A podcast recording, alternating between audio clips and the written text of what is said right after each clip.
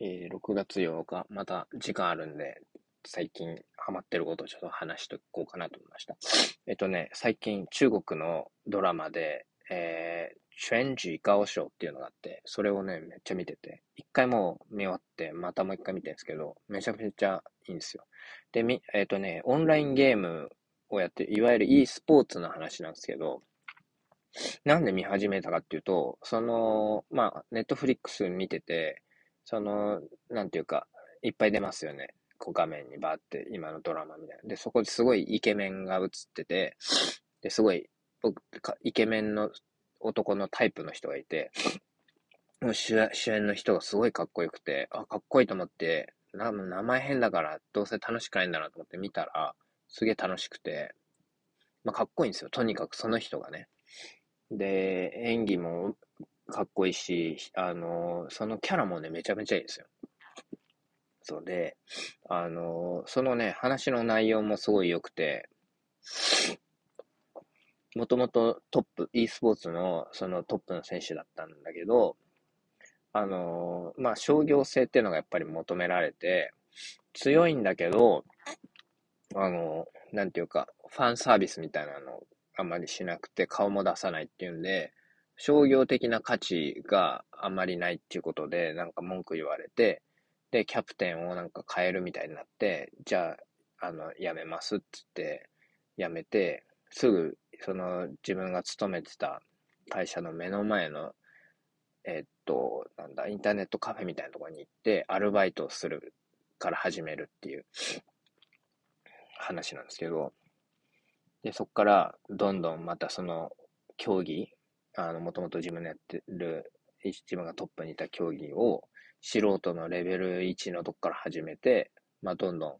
あの、レベル上げてって、仲間も、まあ、作ってって、結局、元いたチームにも最後には勝つっていうね、そういう過程を、あの、描いてるんですけど、すげえ、その、ま、まあ、ちょっと完璧、まあ、そのゲームというか、あの、そういうところにおいては完璧な人間、完璧なんですよね。で、その思想というか、思考というかがすごい、あの、良くて、なんていうか、なんだろう。まあ、すごい人生に、あの、ためになる、あの、名言というか、そういうのがよく出てくるんですね。で、彼の、その、作ってったチームのメンバーっていうのも、正直言ってどっちかというと、その、e スポーツの中では別にめちゃめちゃ活躍してる選手とかではなくて、むしろ、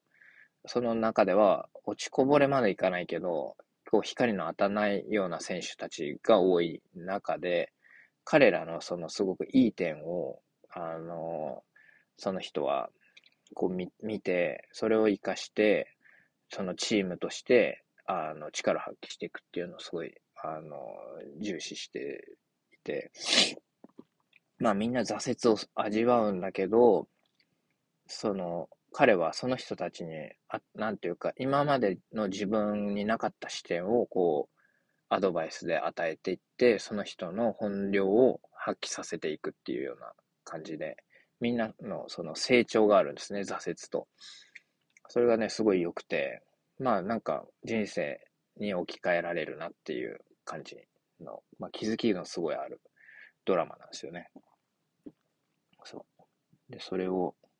まあ見て、毎日ちょっと感動してる感じですね。